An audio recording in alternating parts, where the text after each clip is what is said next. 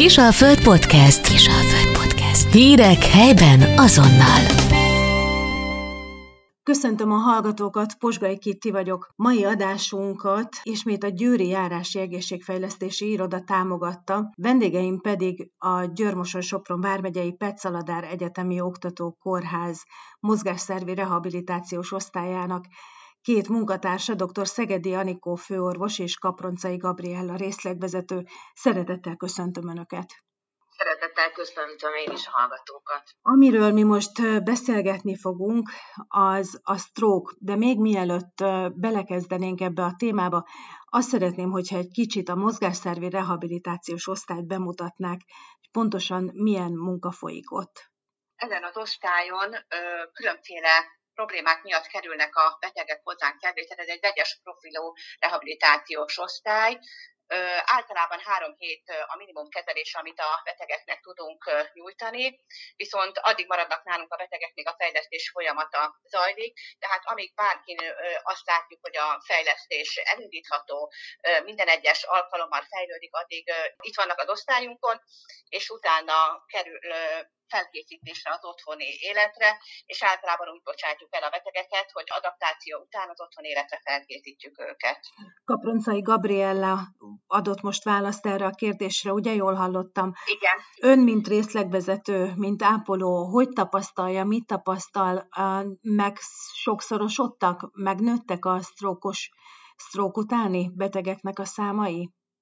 Igen, egyértelműen megmondhatom, hogy több ez a beteg létszám, sőt azt is megállapíthatjuk, hogy egyre fiatalabbakat érint a stroke betegség, és egyre fiatalabbak is kerülnek hozzánk ide a rehabilitációra. Főorvos asszony, mi lehet ennek az oka?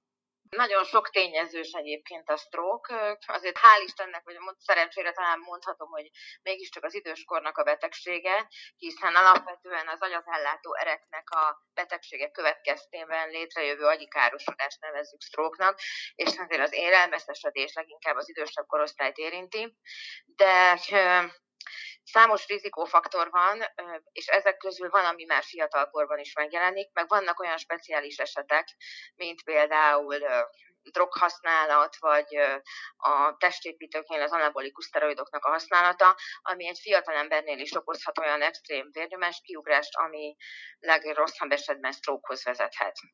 Úgyhogy azt gondolom, hogy ez a sok rizikó, ami összeadódik, az vezethet ahhoz, hogy, sajnos fiatalabb korban is találkozunk ezzel a betegséggel. Az, hogy mi a stroke, azt érintőlegesen megbeszéltük. Milyen következményeket, milyen okokat, milyen maradandó dolgokat hoz magával? Ez alapvetően azért attól függ, hogy az agynak melyik része érintett, de azt gondolom, hogy ami a legkézenfekvőbb, és amit a laikusok is tudnak, vagy legkönnyebben felismernek, ez a féloldali bénulás. Tehát törzs szerveződés szempontjából mi úgy vagyunk, vagy az emberek úgy fejlődtek ki, ha mondhatom ilyen kicsit csúnyán, hogy a jobb agyféltekénk idegzi be a bal oldalunkat, illetve fordítva. Tehát, hogyha valakinek mondjuk a jobb oldala bénul meg, akkor az agy bal részén kell keresnünk a károsodást. Tehát a leggyakoribb tünet az a féloldali bénulás, de számos egyéb tünet csatlakozhat hozzá, ez érintheti a gondolkodást, érintheti a beszédet, érintheti bizonyos magasabb rendi funkcióknak a kivitelezését. Hát nyilván attól függ, hogy az agynak melyik területe az, ami ebben benne van. És milyen maradandó károsodásokat tudnak okozni? A féloldali bénulás az kihat utána, gondolom, nagyon sok mindenre. Igen, ugye a rehabilitációnak az a fő funkciója, hogy mi megpróbáljuk a, a beteget amennyire, vagy a páciensünket, mert mi már páciensnek nevezzük a betegeket, visszaadni neki azt a funkciót, amit a, a stroke okozta károsodás előidéz. Tehát lehet, hogy mi nem fogjuk tudni teljesen meggyógyítani, vagy tünetmentessé tenni a féloldali bénulását, mert lehetséges, hogy a kezét nem fogja tudni úgy használni, mint korábban, vagy a járásra csak valamilyen segédeszközzel lesz lehetséges, de meg kell próbálnunk azokat a funkciókat, amiket ő elveszített mondjuk a, a járást valami segédeszközzel, vagy valami egyéb módszerrel hát fejleszteni, hogy a korábbi funkcióját amennyire lehet el tudja látni. Mi történik az alatt a három hét alatt, amit említettek? Tehát először gondolom felmérik a, a teljes állapotot ilyenkor tetőtől talpig, ugye? Igen, igen, igen. A betegek azok vagy úgy kerülnek hozzá, tehát előzetes vizsgálatán kerülnek hozzánk, vagy úgy, hogy megnézzük őket a kórház osztályaink konzilium keretében, vagy pedig a szakambulanciánkon, és ezután döntjük el, hogy valakit alkalmasnak tartunk-e arra, hogy egyáltalán ebbe a rehabilitációs programba be tudjuk vonni mert itt ugyan mi megadunk minden segítséget, de ezt a betegnek magának kell véghez vinnie, ahogy egy nagyon találó vagy, vagy számomra kedves hasonlat ez leírja, tehát mi igazából hegyi vezetők vagyunk, tehát megyünk, és, és ott állunk végig a páciens mellett, de azt a hegyet azt neki kell megmásznia. És hogyha úgy döntünk, hogy erő alkalmas, akkor egy orvosi vizsgálattal, illetve a rehabilitációs tervnek a felállításával kezdődik a folyamat. Végignézzük azokat, hogy mik azok a funkciók, amiket, vagy az a károsodás, aminek következtében a funkciók kiestek, és akkor utána felállítunk közösen egy tervet, mert hogy itt a rehabilitáció másik jellegzetessége, hogy az mindig team munkában történik, tehát itt természetesen vannak szakorvosok, de a teamnek még nagyon sok tagja, ápolók, logopédus, pszichológus, gyógytornászok, ergoterapeuta, remélem nem hagytam ki senkit, tehát a team minden tagja elkezd foglalkozni a beteggel, és időről időre, gyakorlatilag minden héten egy team keretében mi értékeljük, hogy a páciens hol tart, és annak megfelelően tudjuk ezt a programot változtatni, vagy alakítani az adott állapothoz. Gabriella, itt az előbb a főorvosasszony már említette a pszichológust. Önök hogy látják a bekerülési állapothoz képest a három hét alatt mennyire tud változni az ember önmagához való hozzáállása, milyen lelki állapotban kerülnek be, gondolom nem túl boldogok ilyenkor az emberek, hogy szembesülnek azzal, hogy rengeteg olyan dolog van, hétköznapi dolog, amit egyszerűen képtelen megcsinálni. Igen, egyértelműleg itt a rehabilitáción csapódik már le az a érzés, hogy valami veszteség érte őket, mert elvileg még a másik osztályon fekszenek, addig ugye zajlanak az események, és itt van az, hogy tudatosul bennük, hogy bizony valamilyen károsodás, vagy valamilyen maradvány tünet visszamarad. Személyre szabottan megpróbáljuk mindenkinél megtalálni azt a motivációt, amivel tudunk rájuk arra hatni, hogy részt vegyen ebbe a munkába, visszaigazolva főorvos asszonya, hogy a hegyi vezetők, tehát a jó vezetőnek meg kell találni azt a motivációs technikát, illetve azt a motivációt, amivel tudjuk őket sarkalani arra, hogy elvégezzék a munkát, illetve hogy nincsen veszve semmi, tehát hogy feladatokat végre kell tudni hajtaniuk. Nem olyan régen jártam önöknél, találkoztam egy-két beteggel, és ez tényleg teljesen szembetűnő volt, hogy ereje teljében lévő, mármint hogy a korából és a, a külső fizikális állapotából nézve, vagy kívülről nézve férfiak a, a kis színes csipeszekkel próbálkoztak ott az ágy végében, és bizony mérgesek voltak. Tehát így azt, én azt láttam, hogy, hogy van bennük egyfajta dű is, egyfajta, egyfajta ilyen kétségbeesett dű, hogy hát nem igaz, hogy én eddig mondjuk, mit tudom én, autókat szereltem, vagy, vagy felmásztam a tizemeletesnek a tetejére, most meg egy egyszerű ruhacsipeszt nem tudok felrakni egy madzagra. Hogyan élik ezt meg? Hogyan tudnak ezen, ezen átlendülni? Mi az, amivel ilyenkor tudnak nekik segíteni, motiválni őket? Hát a dű azért ezen a téren lehetett pozitív motiváció is, mert hogyha haragszom valamire, már csak azért is meg akarom csinálni, és be akarom bizonyítani, hogy én erre képes vagyok. Tehát, hogyha leesik 12-szerre is az a csipesz, akkor oda kell ülni, és akkor megmondani, hogy 13-szor azért tesszük fel, mert a unoka jön látogatni, és ezt meg kell tudni mutatni, hogy én már képes vagyok, hogy ezt meg tudja tenni. Tehát, amit említettem, hogy ezt a motivációs faktort megtalálni, hogy mivel tudunk rájuk hatni. Igazából nem könnyű. Ezek, a, akik ide kerülnek mondjuk férfiak, akik családfenntartók, idáig ellátták a, a vezető szerepet, ugye ők teljesen kiszolgáltatott helyzetbe érzik most magukat, és ezzel nehéz megküzdeniük. A nőknek pedig azzal, hogy elveszítik azt a lehetőséget, ők, ők most idézőjelben mondva a konyha urai, és őnekik pedig azzal kell megküzdeni, hogy el tudják készíteni mondjuk adott esetben a család kedvenc sütiét, vagy a vasárnapi ebédet. Ugye ennek nagyon nagy lehetőségük van, hogy van egy tankonyhánk is, és az ergoterapeutával közösen azért itt tudnak gyakorolni. Hogy néz ki ez a tankonyha? Ha ránézünk először, akkor ez úgy néz ki, mint egy hétköznapi tankonyha, vagy mindegy hétköznapi konyha, csak úgy vannak kialakítva a pultok, a butorzat, hogy akár kerekesszékkel is lehúzhatós polcok vannak benne, tehát hogy tudnak, a, akik kerekesszékes életmódra kell, hogy adaptálódjanak, ők is tudnak ebben a konyhában mozogni. Minden olyan alacsonyamra van kialakítva, hogy számukra is mindenen elérhető legyen, illetve minden olyan fogantyú gombok kialakítása, hogy akiknek nem teljes a funkciójuk, azok is tudják használni. Főorvosasszony, most már itt meg is pendítettük az otthoni dolgoknak az elvégzését. Nyilván senki sem úgy készül, és senki sem úgy alakítja ki a saját otthonát, amikor két lábbal és egészségesen él, hogy ott majd egyszer kerekesszékkel kellene esetleg közlekedni, vagy mondjuk ilyen speciális konyha bútorzata legyen valakinek. Ilyenkor próbálják felkészíteni az embereket a hazatérésre is, hogy gondolják át esetleg az átalakításokat is. Igen, igen, mindenképpen. Hát nyilván azért egy átalakítás hosszabb időt vesz igénybe, és az nem biztos, hogy annyi ideig uh, itt lesz nálunk a páciens, de már az elején uh, nagyjából azért azt látjuk, hogy mi az a szint, amire majd el tudjuk juttatni a, a nálunk lévőket, és akkor a családdal leülünk, és ezt meg szoktuk beszélni, hogy milyen az otthoni környezet, és mit lehet átalakítani. Egyébként erre, amennyire én tudom, még még pályázni is lehet, hogyha valaki át akarja alakítani például a fürdőszobát. De természetesen ez nem minden esetben megy így, és ilyenkor szoktuk ezt az úgynevezett adaptációt ö, engedélyezni, talán ez a jó szó rá, amikor mondjuk hétvégére hazaengedjük a betegeinket, és akkor az otthoni környezetében kipróbálhatja magát, kicsit csúnya szóval mond, hogy mi az, amit már meg tud csinálni, és mi az, amiben még segítségre lenne szüksége, és amikor aztán visszajön hozzánk, akkor azt még külön gyakoroltatjuk vele.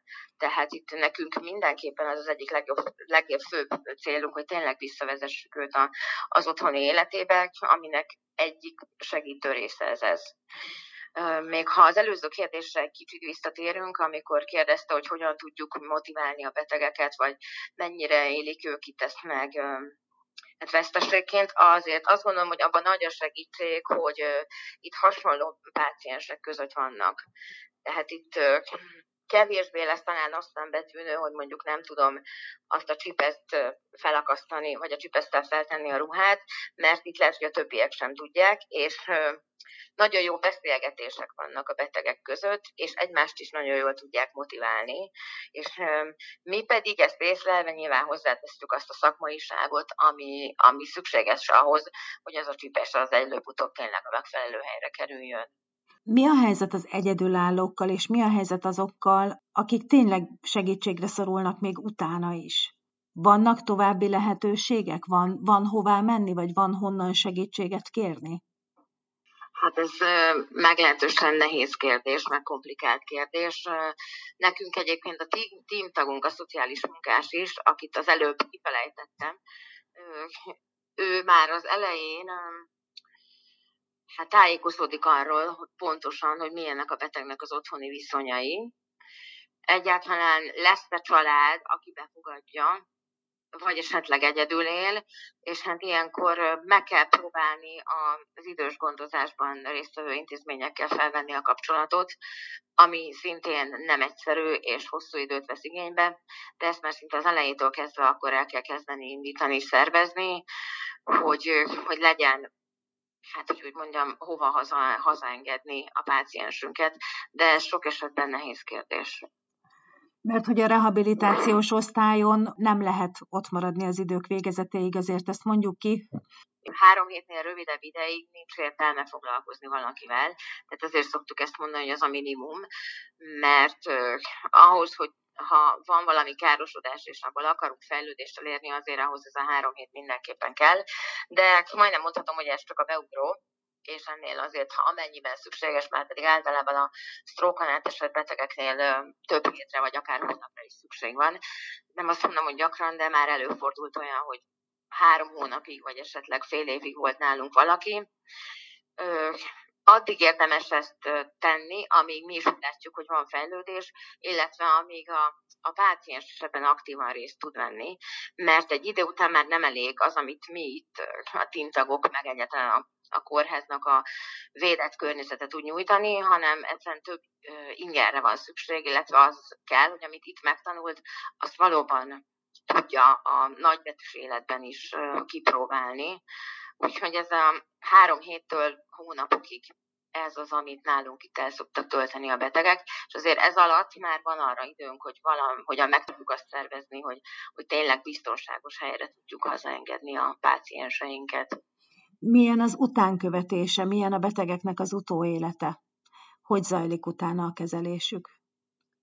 Szerencsére azért működik a házi betegápolás keretén belül például a gyógytorna vagy a logopédia, tehát akinek már mi elengedtük a kezét, de még szüksége lenne otthoni fejlesztésre, akkor a házi orvoson keresztül lehetőség van arra, hogy ezek a segítő személyek a beteghez otthonra kijárjanak. Másrészt mi itt nagyon gyakran csináljuk, hogy visszahívjuk a betegeinket, ez teljesen egyéni, hogy kit két hét múlva, kit egy hónap múlva, és kontrolláljuk, és megnézzük, hogy az, amit itt megtanult, az valóban jól csinálja-e otthon. Tehát mondjuk itt már mi úgy láttuk, hogy igen, a apruttal megfelelő, vagy egy könyökmankóval megfelelő technikával jár, de megnézzük, hogy otthon ezt azt látjuk, hogy mennyit gyakorolt, jó technikával csinálja el, tehát mi ezt, ezt a beteggondozást is felvállaljuk. Nyilván nem végtelenségig, de amíg ennek szintén szükségét látjuk. Tehát, hogy ide is visszajönnek hozzánk kontrollra a betegeink, ha kell, akkor akár később még, még egy újabb kezelésre is fel tudjuk venni, és hát amit mondtam, megpróbáljuk otthon, illetve hát edukáljuk a családtagokat is, amennyire lehet, hiszen ők vannak ott mindig, hogy ők is valamennyire terapeuták legyenek, és tudják segíteni a beteget. Gabriella, ahány ember, annyiféle, és gondolom a betegeknél ugyanígy van. Ahogy hallgatom önöket, nekem kettő fontos tulajdonság jutott eszembe a türelem és a kitartás, ami, ami úgy gondolom, hogy alapvetően szükséges ahhoz, hogy valaki sikeresen rehabilitálódjon a stroke után. Mi van akkor, hogyha, hogyha ez alapvetően nincs meg az emberben? Nehezebb vele elindulni az úton? Létezik olyan, hogy, hogy egy olyan emberrel találkoznak, aki, aki teljesen feladta? Hála Istennek, én azt mondom, hogy tíz éve vagyok ezen a részlegen, de erre nem tudnék példát mondani, mert valahogy úgy mindenkibe úgy meg lehet találni azt a löketet, amit meg kell ahhoz adni, hogy sikeres váljon a dolog, vagyis hogy legalább elinduljunk az úton, és hála Istennek nem volt olyan, akivel nem tudtunk volna valami fejlődést elérni. Mennyire kell önöknek jó emberismerőnek, empatikusnak lenni ahhoz, hogy ez, ez működjön? Iszonyatosan fontos, mint mindenféle ápolói tulajdonság közül, ez az egyik talán legfontosabb ápolói tulajdonság. Nagyon fontos, hogyha adott esetben bemegyek egy kórteremben, ránézek a betegekre, akkor én pontosan tudjam, hogy ő most milyen lelki állapotban van, és kinek kell oda mennem mondjuk a hátát megsimítani, vagy kinek kell mondjuk a kenyerét felvágni, vagy kire kell csak rámosolyognom, és a déjeli szekrényen megkérdezni, hogy ki van azon a fotón, aki ki van rakva úgynevezett motivátorként számára. Tehát ezek azt hiszem ilyen bele beleszületett ápolói tulajdonságoknak kell, hogy legyenek. Ha hazakerül valaki, az otthoni körülmények is mondjuk adottak ahhoz, hogy ő kényelmesen élje az életét, a családtagok feltétel nélkül el tudják aztán fogadni az új állapotot, vagy kell egy kicsit velük is foglalkozni?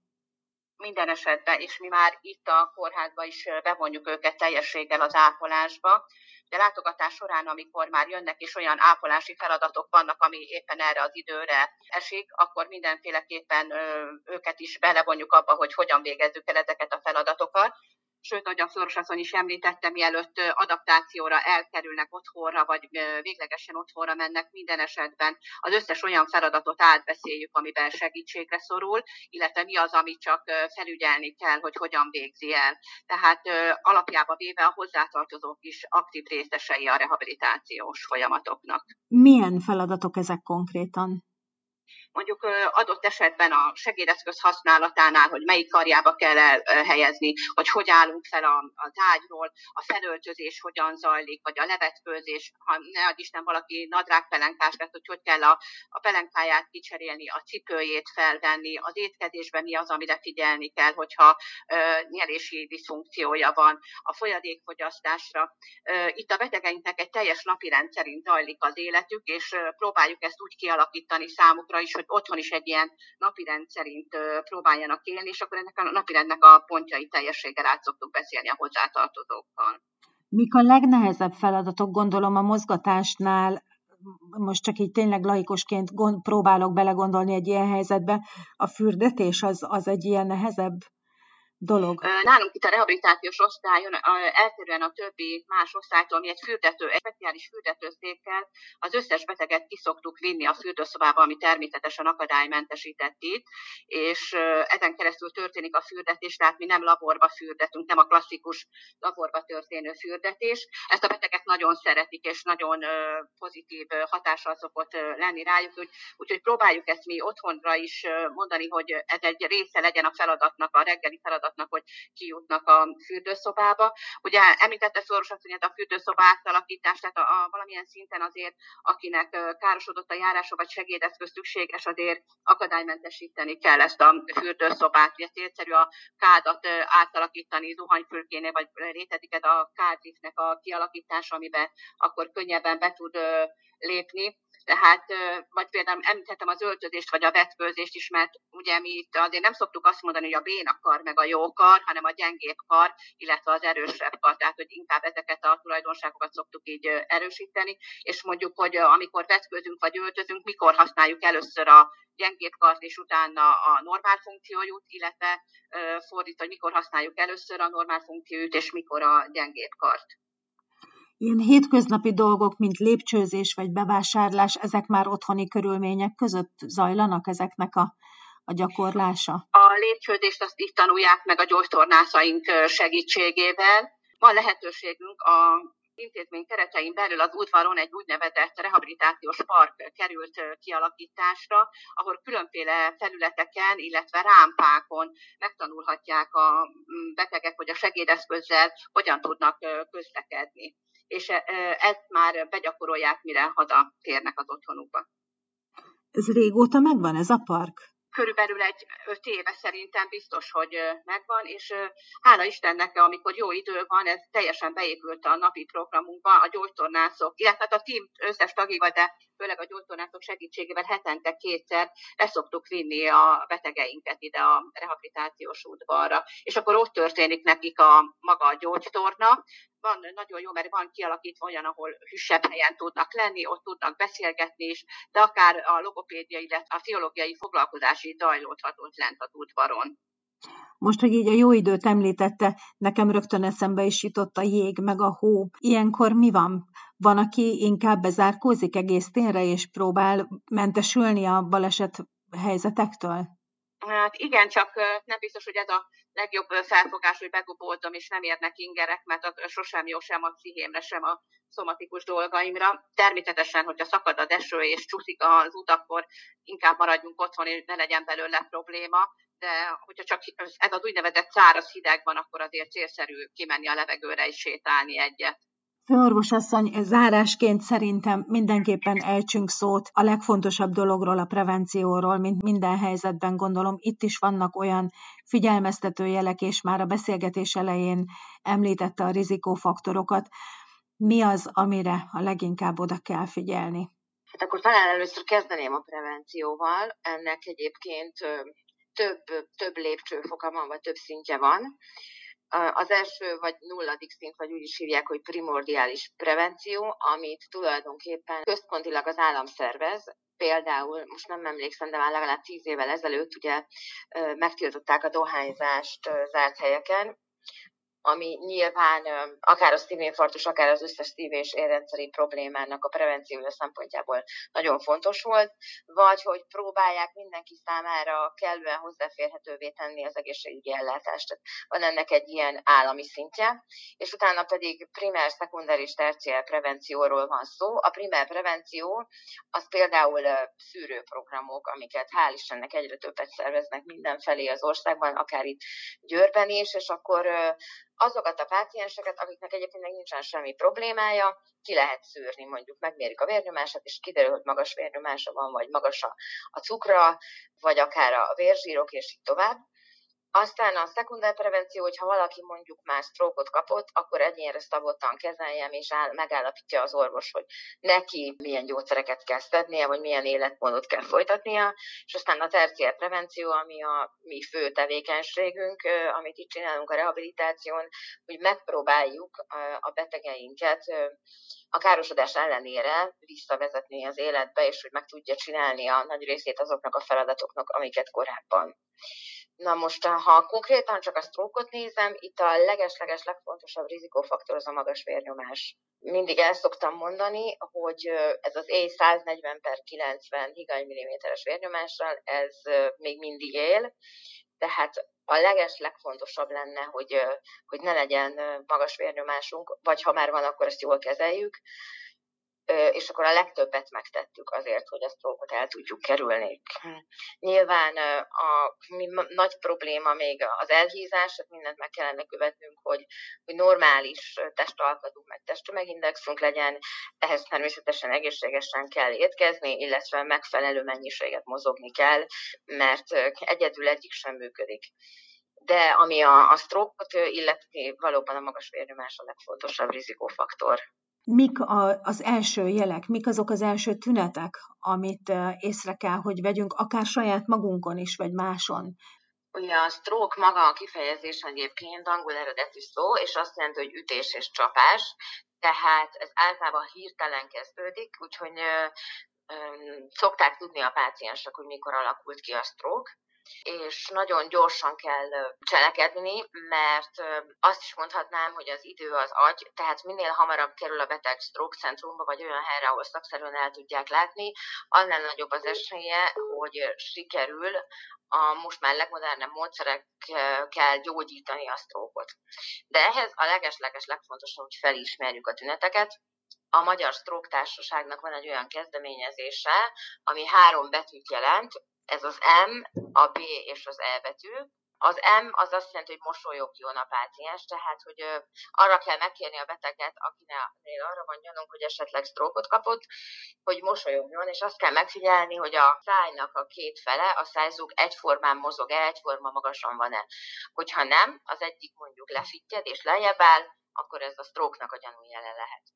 A második, hogy beszéljen, tehát el kell kezdenünk beszéltetni a, a beteget, de ne csak ilyen alapvető dolgokat kérdezzünk meg, hogy mondjuk hogy hívják, vagy hol lakik, ami automatizmus, hanem ennél kicsit többet, mondjuk mit reggelizett, vagy mit csinált délelőtt, és akkor észre lehet venni, ha nem úgy, nem úgy beszél, ha akadozik a beszéde, ha esetleg értelmetlen, ilyen szósalátát mond, vagy az abszurdum egyáltalán semmit nem tud mondani. A másik pedig az, az elbetű, hogy emelje fel a kezét, értelemszerűen meg kell kérni a beteget, hogy mind a két kezét próbálja felemelni, és akkor, ha az egyiket nem tudja, vagy ha fel is emeli, de hamarabb visszahelyeti, akkor az szintén a trókjel, azaz féloldali bénulásra utalhat. És ha ezek közül bármelyik észlelhető, akkor fennáll a sztróknak a gyanúja, és azonnal mentőt kell hívni tehát nem házi orvos vagy ügyeletet, vagy a szomszédot, vagy bárki egyebet, hanem azonnal mentőt. Most ugye a 112-t, és a, a mentősöknek prioritás a sztrókellátás, és a lehető legrövidebb időn belül megpróbálják a beteget ilyenkor stroke centrumba juttatni. Gabriella, beszéltünk a konyháról, beszéltünk a lépcsőről, beszéltünk a fürdésről.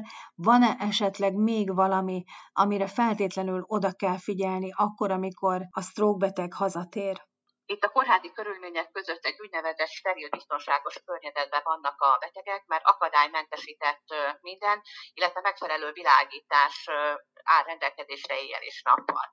Ezt kihasználva otthon is úgy kell kialakítani az otthoni környezetet is, hogy akadálymentes legyen. Tehát ez a szőnyegen lévő szőnyegnek a felvétele az mindenhogyan fontos, mert elcsúszás veszély, elesés veszélyt rejt magába.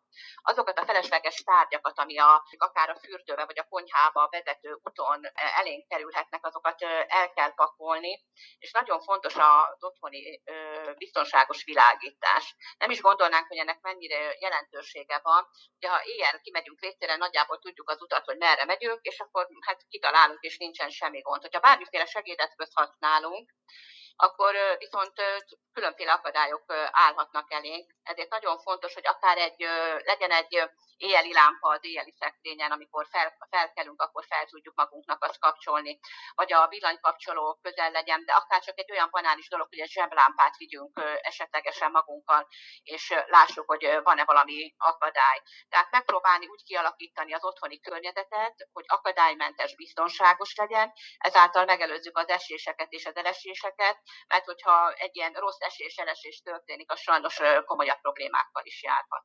Mindkettejüknek nagyon szépen köszönöm, hogy itt a munkaidejük alatt is szakítottak ránk időt, és elmondták ezt a sok fontos információt. Én nagyon remélem, hogy akár az út elején, közepén, vagy már a vége felé jár valaki, azért kapott olyan hasznos információkat, amiket fel tud használni a mindennapjai során. A most hallott beszélgetést a Győri Járási Egészségfejlesztési Iroda jóvoltából hallhatták.